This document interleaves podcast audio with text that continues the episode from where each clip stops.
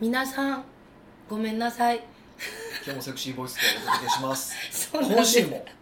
今週もこ今週で終わるようにします1週間経ったのに、いや一週みんなにとっては1週間経ったけど、はい、まあ、我々はまあぶっちゃけ3分後やからね、 そうそは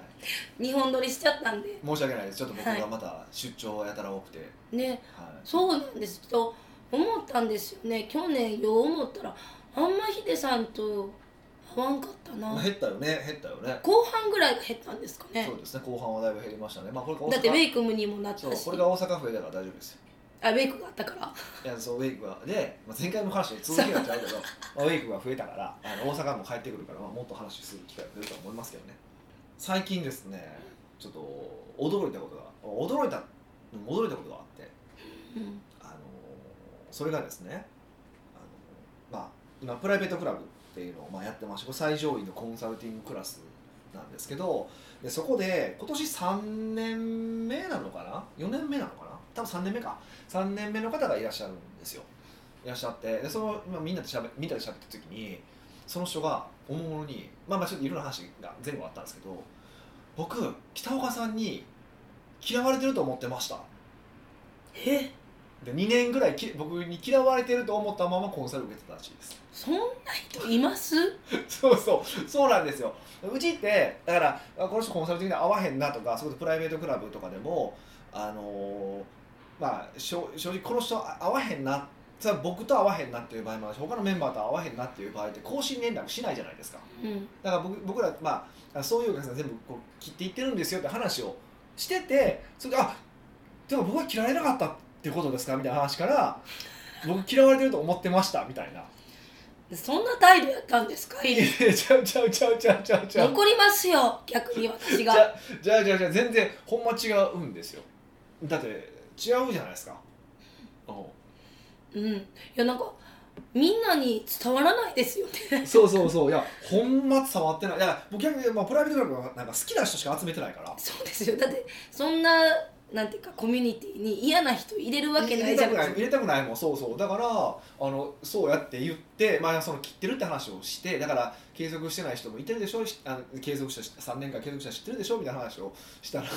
あ確かにって話になってそへれでえ自分から、ね、抜けた方もいるけどこっちからお断りしてるのもあるよって話をしたらあはいあみたいな話になってへえ実は嫌われてると思ってましたみたいなことを初め、特に初め2年は。ええー、と思ってもう更新したいとみんなにラブレターでも書いた方がいいんちゃいますいやほんまあなたのこと好きです いやいやいやほんまでもそうやなっていう話やなと思って、何がほんまそうやいなやいや気をつけなあかんなって思ったっていう、まあ、それだけの話なんですけど、まあでも気をつけるところがない気もしますけどねいやでもほんでねいやほんでなんですよ翌日翌日ですよ本当あのコミュニケーションのその先生と今最近ちょっとずっとねやり取りさせていただいてるじゃないですかでその中でその僕のその初対面の時の印象みたいな話になったんですようん、絶対悪そうでそその時やっぱ怖そうとか話しかけづらいとか、えっと、自分に興味持ってくれなさそうとかもうもう鉄板鉄板ヒデさんの印象そういう印象じゃないですか印象ですよねって話をされた時にで繋がったんですよでずっとそう思われてたんやとそっからやなって、んそういう印象を多分ずっと引きずってたと思うんですよプライベートクラブのお客さんののそねのある方がねそうつなあ引きずってたんやなっていうふうに思っててどうすればいいんですかねみたいな話をした時に、まあ、ちょっといろいろワークを学んで今それを改善中なんですけど改善する余地あるんですかあるあるだから一番やっぱあれはあのー顔が怖いって話なんですねヒデさん表表情ですね顔が怖いっておかしいなあのヤクザじゃないからあの表情があ硬くなると真剣な話をすると表情が硬くなるじゃないですかうん、でその時でもこううっすら微笑みを浮かべ,、ま、浮かべてるような感じの柔らかい顔つきにしていくと変わりますもうそれも怖 いそんなんされたらもう何考えてらっいしやだかゃるらんで別すかにいや別に別にニヤニヤしましょうってことじゃなくてだから表情を柔らかくしましょうって意味やからうんでだから鏡の前で あの一回全力で笑うんですよニコーってえっとねうん正しくちょっとやり方があるんですけどあのなんていうかなえっと胃の口をしながら井の口をしながら「えー」って言うんですよなんか変な感じになるそうですねでそれが多分、えー、とよく笑えてる顔なんですってえめっちゃ不三子じゃないですかそんいなやのででででそれが笑えてる顔やけどそそこは全力なのでそれを落としていって緩めた時の顔っていうのが一番柔らかくて話しかけやすい顔なんですってへええ練習して自分の顔それ見てどう思ったんですかそんなに話しかけやすそうな顔やったんですか いやわかんないですそれはいやこれからやってみないだって僕はだってずっと話しかけやすいですから僕は自分はずっと話しかけやすい人ですからねいやそれはまあ間違ってますけどそうでもなんかそうなのでそうまあそれだけじゃないんですけど他にもいくつか注意されたんですけどうんあのそれが一番大きくて今そのワークしてますねでも第一印象と普段接してたら変わっていくもんじゃないですか普通って変わっていいくもんだしほとんどの人は変わっていってるんですけどとはいえ変わってなかったりとかとか今あのウェイクとか一緒に行ってくれる人いてるじゃないですか、うんよく一番行ってくれる人いてるじゃないですか、まあ、は彼も初めやっぱ初めの1年特にめっちゃ怖かったっ1年てよく言いますねそうやっぱ1年生1年目には厳しいとかあるんですか全然ないです全然ないですうんあでもまあまあ1年目とかってあんまりなんやろそこまで接触がなかったからなんですかねまあでも懇親会とかはあるからね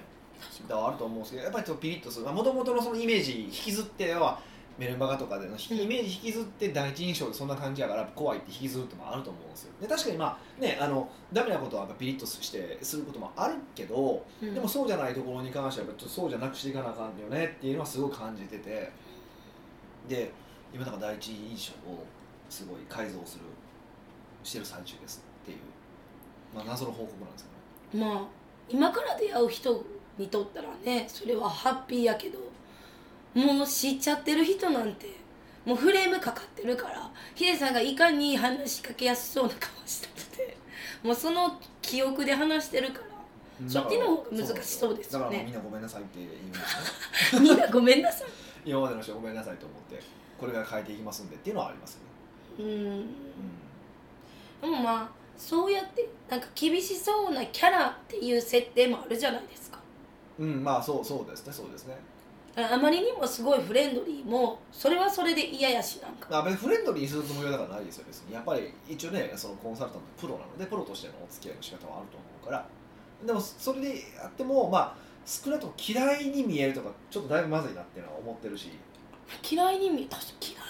嫌い嫌いに見えるってすごいですねそうなんですよ本当そうなんですよ一番最上位の最上の商品を買ってくださってるのに嫌いとかあるありえないじゃない ですかいやなんか何ぼ考えても面白いんですけそうでも絶対嫌いじゃないじゃないですかどそうそうそうどこでそう見えてんのかなっていうのはへえその人、うん、まあまあまあコンサルする時は怖いんですかね懇親会の時はやっぱはっちゃけるじゃないですかはっちゃけますねはっちゃけますよ、はい仕事の時怖いからかもしれないですねまあねまあと多分そうなんだとは思うんですけどね、うんまあちょっと面白いなって思ったってまあそれだけの話なんですけどいいじゃないですかヒデさんも、まあ、すごい変わっていってるんでしょうねまあ5年前と比べたら全然違いますもんねそうですねまあ前回のあのさんまさんの話じゃないですけど僕もマイナーチェンジしてるんですようんうんうんそそうできるもんなんですねこうやってちょっとずつい変えやてできます最近僕ドライヤーの仕方も変えましたから別に金髪じゃないじゃないですかもういやじゃないですけど今すごいドライヤーの仕方とかをもう一回勉強し直してって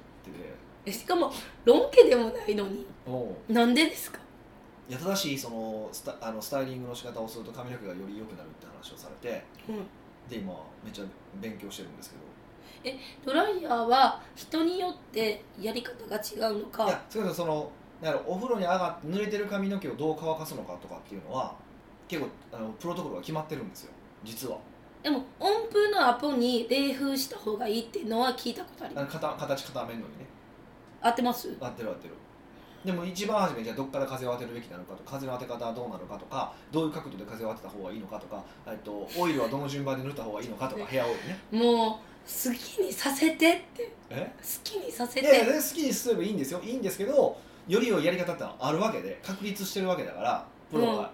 私うんむっちゃいいドライヤー使ってるんですよまあ、僕もあなたに負けずいいドライヤー使ってあでも同じやつじゃないプレゼントもらったやつじゃないですかあそうそうそう 7D そうそうそうそうそうですそうです、すそうそう私ヒデさんより1年前デビューあ1年何ヶ月前ぐらいデビューしてるから誕生日私の方が早いかうんいいよらいやほんそそのプレゼントでもらったドライヤーをして、なんかドライヤーってピンキリじゃないですうんか、ピンキリピンキリほんまドライヤーって全然変わりますからねそうそれを使って初めて思ったんですよでもいいつ今までなんかパナソニックのナノぐらい使ってたんですけどナノイーですねナノイーでもいいですけどねあれでもあのセブン d 使った瞬間もう髪の毛が全然違うってなるほ思どっねて、でもあれ高いじゃないですか高い高い78万しますもんねあれうだからなんかどう考えたらいいんか分からんあれが潰れたらもう一回自分はこれを買うのかって思ったらむっちゃ震えるんだナナナノイーにもう一回変えても正しいやつを覚えたら結構ちゃんちゃんとありますよだからやりえ乾かし方ってことですかそうそう乾かしほ方などうやって YouTube とかですかあだからそうそうこの動画見てくださいって言われてえあの美容師さんにあそうそうそうこの動画、えーこの美容動師さ画んでこの乾かし方でやってくださいって言われてそうそうなんか僕トップのやっぱ俺も最近やっぱ出なく出なくなってて、もうおいやえーまあ、まあそれもあるんですけどもともと髪質的にもそうなんですよで昔の髪型とはちょっと違うからそうあのー固めてた時は良かったんですけど今固めるのって変えられへんからでそうするとナチュラルっぽくするとボリューム出えへんって話をしたらまあそれはそのドライヤーのやり方とかもあるからそれから覚えましょうかみたいなこと言われてものすごい今あのドライヤー教育をされてますだってドライヤーって毎日じゃないですかうんえちゃんとできるタイプですかだから毎日できるにはどうすればいいだろうかって今考えてるんですまよたルーティンにしようとしてるそうそうそうそうで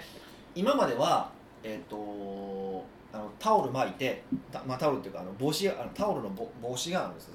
吸水性のすごいいいやつがあってそれ巻いてで30分ストレッチしてそれから髪の毛乾かすってやったんですよでそうするとそのタオルすごい吸水がいいからもうほぼ乾いてるんですよえ3分とかがまあ2から髪の毛長いの無理やけどこの髪の毛の長さやったら3分とかでも乾くんですよすごいほんならダメですと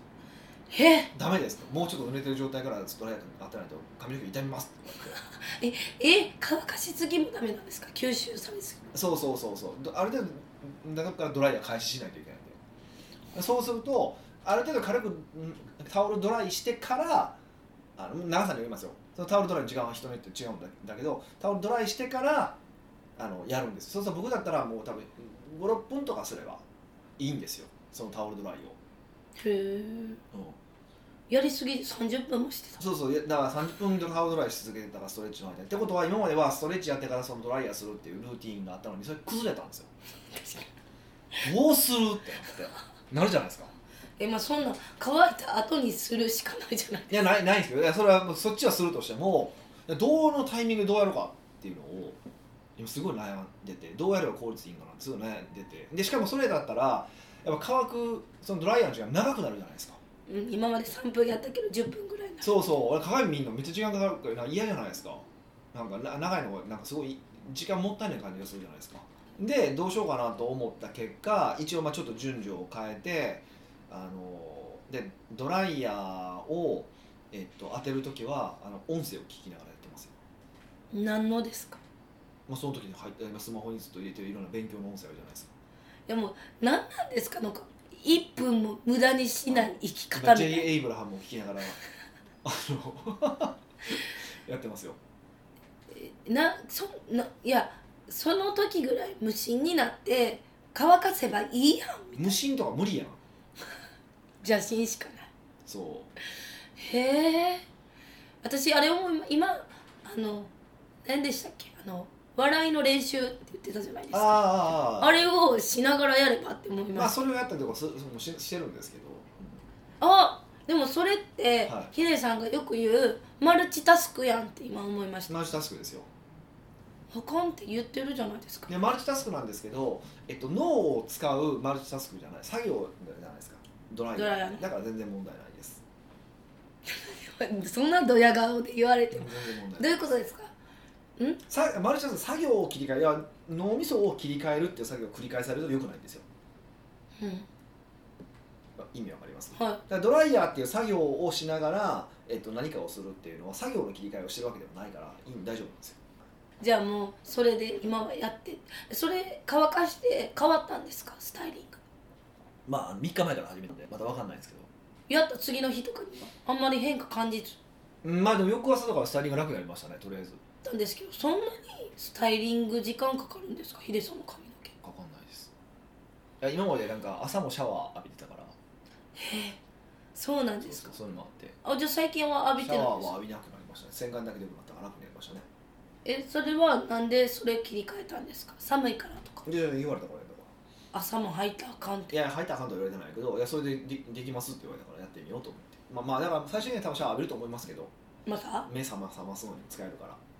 へええでも初めて知りました朝にもお風呂入お風呂っていうかシャワーするの逆に知ってたら怖いよねどんな関係いやでもね、いやヒデさんのなんかルーティンで知るみたいなのあるじゃないですか仕事術とかでうん朝目を目を起こすためにシャワー浴びた方がいいとか言ってるんかなとか言ってなかったっけえ言ってましたやうん知らんけど、うんわはい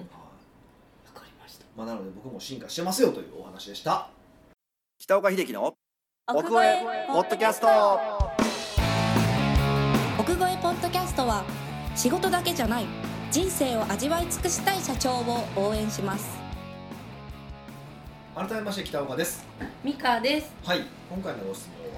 は、今回は最近よく懇親会で私聞かれるなっていうことがあってはいは広告費いはい、が上がってるんですけどうんどうしたらいいですかって聞かれるんですねはいはいはいそんなん知らんやんってまあうちが広告してるからでしょうねそうれもあるんでしょそれは小声とか J グループでやってるからなんですけど全部私知ってるわけちゃうでってなるから私でも答えれるように教えてくださうなんじゃそらい えでも広告費って今からもこれからも課題じゃないですかまあ広告費に限らずもうお客さんの獲得単価は上がる一方ですからねええじゃあもうだってずっと言って人口減ってんでそう右肩上がりで広告費は上がっていくよみたいな感上じがなっんてでいきますよだって人口が減るでもそこに会社がみんな取り合いするじゃあ広告費上がりますよねえー、でもなんかその抜け道とかはいあのいい施策はいはいはいはいあるんかな思ってそうですねだからこれだから2つの観点があって、まあ、1個はまず広告費をどうやって下げればいいんだろうかっていうことを考えるこ、まあ、一番多分普通の回答は多分そっちだと思うんですよいかに下げるかそうそうそうっていうことなんですけどあのーまあ原理的に言うと今後、うん広告費は上がっていくものなのでええ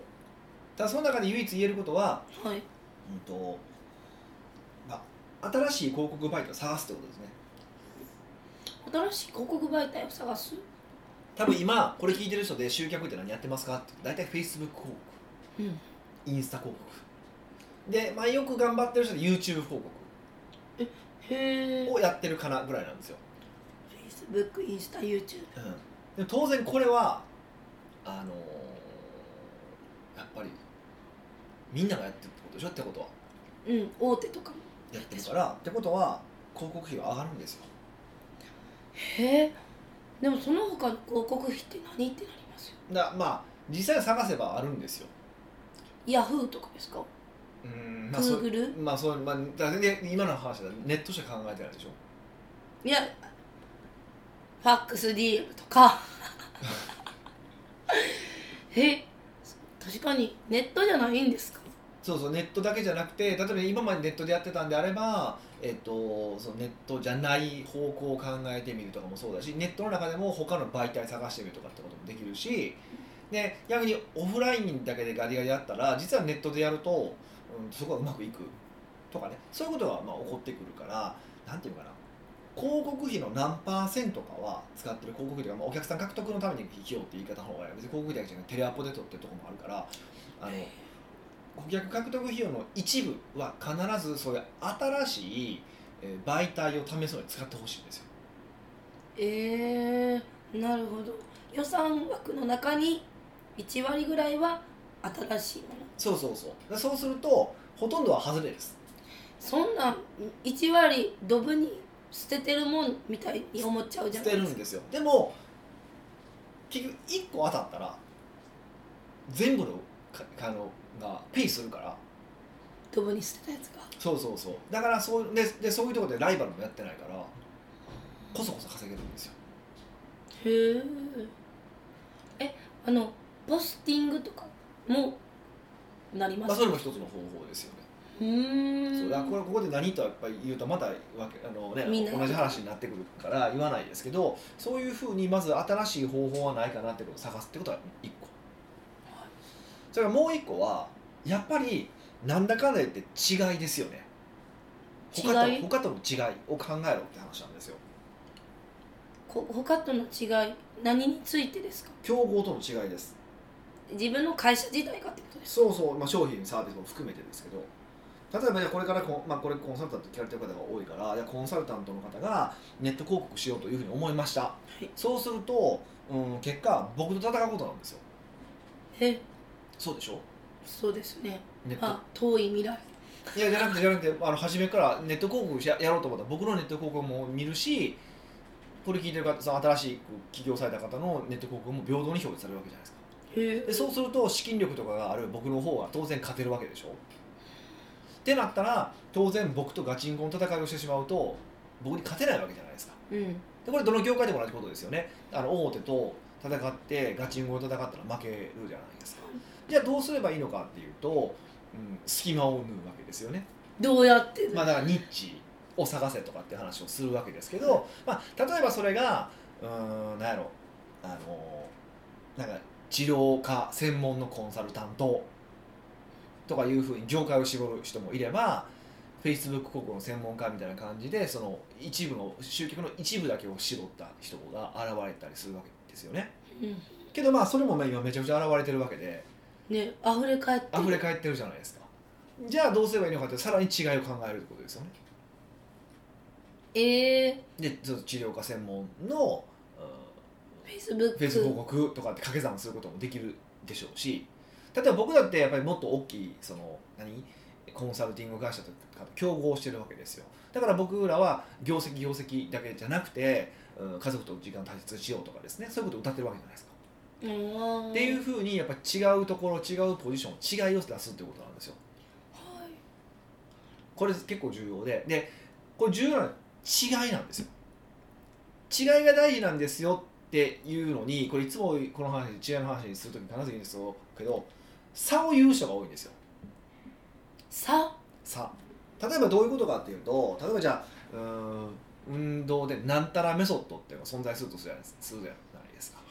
なんかこの運動をすれば痩せますみたいなのとかあるじゃないですか、でその時にまた新しいこうカリフォルニアからやってきた B メソッドっていうのが出てきたとするじゃないですか、うん B メソッドはってお客さんに言ったところでこれ僕らからしたら違いの A メソッドと B メソッドと違うように見えるじゃないですかでも A メソッドすら想像がついてない人にとってはこの B メソッドって違いに見えないんですようーんうんもうちょっと分かりやすい例の方がいいかあの治療治療科向けのコンサルタントっていてるじゃないですかいっぱい、はいまあ、僕のクライアントさんにもいっぱいいらっしゃいますけどそうすると結構多かったのが初め、えっと、一人治療院で月100万稼ぐことを教えるコンサルタントですおおっていう人がまあ来たん現れたんですよ、まあ、僕のクライアントさんなんですけどそうすると次何が何現れたと思います次月300万稼ぎます一人でそうで次月500万へえ月、えー800万かなみたいな人が現れ現れていったんですよ、うんでもこれって数字の差でしょこれってはい違いじゃないんですよもっと多く稼げますってだからもっととかの話なんですよでもほとんどの場合その違いやって言ってそのもっとの話をしちゃうんですようーんでもっとは違いにならないからあのお客さんが選ばれないんですよねうーんでさっきのその A メソッドと B メソッドはあの厳密に見れば違いなんですけどこあのお客さんから見たら結構もっとに見えたりもするんですようん例えば一番分かりやすい例でいくとうんとピラティスとヨガの差って分かりますへえあの言葉だけの差し それはないんです当然違うものだから違うに決まってるんですけどはいあの本当は違う厳密に言うとまあ全然違うんですよでじゃあピラティスってマシン使うのがピラティスで使わないのがヨガですかっていう人もいてるんですけど実はマットマットピラティスもあるんですよへえ分からへんわって分かんないでしょだから素人が見たら分かんないんですよ、うんってことはこれは違いにならないんですよ明らかに分かる違いってことですかそうこれ差でしかないんですよねだからその場合はだからお客さんから見てえーもうあ今言ったさ明らかな違いを作るっていうことをやれるやれるとあの一気に広告費下がりますへえそんな違いはどうやって編み出すんですか考えるしかないですよねこればっかりはへでえたくさんコンサルタントがいてる中で僕は億超えって言い始めたりとかしたわけじゃないですかでそれはまあお客さんを観察して、まあ、億年収億超えたい年収億超えたいという人が多かったから億超えて作ったわけですしでそうやってお客さんを見ていくのが一番いいとは思いますただそれだけだったらわからないこともあって、まあ、有名な話でいくとあのこれドミノピザの話があるじゃないですか何分内に持ってきたらそうドミノピザが初め業界で下の順位だったんですけどぎゅ一気に1位に躍り出たのはあのその30分以内に熱々のピザをお届けできなければ全額返金っていうのでバーンって上がったわけですよねうん、でもあれのポイントは何かっていうと多分あの時代に僕らがピザ屋をピザ屋宅配ピザ屋をやってたら何やるかほとんどのやつは何やるかって言ったらうちのピザはもっと美味しいですよと、うん具がたくさん乗ってますよとかってなんか種類が多いですそようそうとかそういう話そのピザの戦いをしたんですよでも彼らはとと戦い方を変えたわけですよ早く届けます熱々で届けますっていうでもそれってお客さんから言われてみればああそうそうそれ欲しかったうんうんんでしょ、だからやっぱお客さんをじっくり観察するしかないですよねっていうそういう時ってじゃあアンケート取ったらいいんかってなってもアンケートやったら嘘もあるじゃないですか、嘘もあるしそもそもだから思ってないから取れないんですようんうん、だから例えばスマホなんか分かりやすいですよねそれで言ったら携帯電話の時代にこういうじゃあスマホみたいなのを描いてこういうの欲しいんですよっていう人っていないでしょでもスマホを見せたら欲しいってなったわけじゃないですかはいで明らかに顔バーッとそれで変わったわけでしょっていうのと同じことなんで最終的には考えるしかないってことですもうすごい程遠いく難しいみたいな難しいんですけど僕は考え続けるしかないですよねってことですよね例えばそれで、はいあこれが自分にとっては違いやって思ったとしても違いなんかどうかわからないじゃないですかそうですねそれでそれがクリティカルじゃなくてあの違いは違いだけどもお客さんから響かないってこともありますよねえそれはどうやってわかるかって言ったらやっぱもうテストするしかないっておこと客でさすかんに出してみるしかないですよね地味やし過酷やわ過酷なんですよへえそうそうっていうのがまず一つでもう一つ重要なことがあってあのまあ広告費の話でいくとねちょっともうあの全部こればっかりしたらあれなんでもう一個はやっぱりそもそも広告費が上がっていくもんなんだから上がってもちゃんと広告費を回収できるようなビジネスモデルに変えていきましょうってことです上がっても返しうーんなんかそっちの方が手っ取り早くとっつけそうな施そうですか策違いますうんまあどちらが簡単とか難しいとかないとは思いますけどええでもそのリスト取った後の仕組みってことですよねそう、まあ、リストとかあ一回買ってくれた人に対してリピートをしてもらえるようにするとかですねそれから、えー単価を上げるとかいうことですよねなんかやること多いですね 普通のことやけどお多いです多いです多いですでしかもそれをえあの早い段階でできないといけないんですよ回収がってことですよそうねそうそうそう回収しないと先にお金を出してるわけでお客さんを獲得するのに早く回収しないとあのそれが2年後に回収できてもキャッシュ足らんわけで会社潰れちゃうじゃないですか、うんですねっていうことを考えていくとえ一気にめっちゃやることあるじゃないですか違いも考えなあかんし獲得した後のビジネスキャ回収できるようなモデル作らなあかんしそうですねで多分初めにやらないといけないことはその回収モデルを先作ることですね、やっぱり一番最後のやつですよねうん、単価を上げるとか、うんリピートを増やすとかっていうような仕組みを作っていけば、うんまあ、効果は高いのででそうするとその後にね違いとか作ってしまえばむちゃくちゃ強いですよねああもう後ろが出来上がって出る来か上らがってるからそうそうそうそう前だけずっと変え続けたらいいみたいなそういはうことですよあでも大前提はもう広告費は上がっていく一方だよ今日上がっていくからこそそうやってあのやれるようにしておかないとまだ下がったとか見つけたとしてもみんなまた入っいつかは入ってくるからこそこそ稼いでたとしてもでまた同じことが起こるからそうですねで逆にその人よりも広告広告をかけても回収できる仕組みができていたら逆に言うともっと広告費かけてもお客さん取れるんですようんそっちの方そうが資そう金力あるからそう強いそんでどんどん資金力が上がっていくんですよっていうことを考えていくとそういう構造を作らなあかんよねっていうなんか広告費というか新お客さん新規のお客さんを獲得するためにやることだけでもいっぱいあるんですねそうですねだから結構まあでも全部いきなりやるわけにはいかんからまあ一個ずつだと思うんですけど、うんまあそういうところから考えていくといいですよっていうのがまあ答えですかねうんはまあこれから懇親会であの聞かれたらこれ第何回なんですかね、まあ、な第何回のポッドキャストを聞いてください い逃げるんや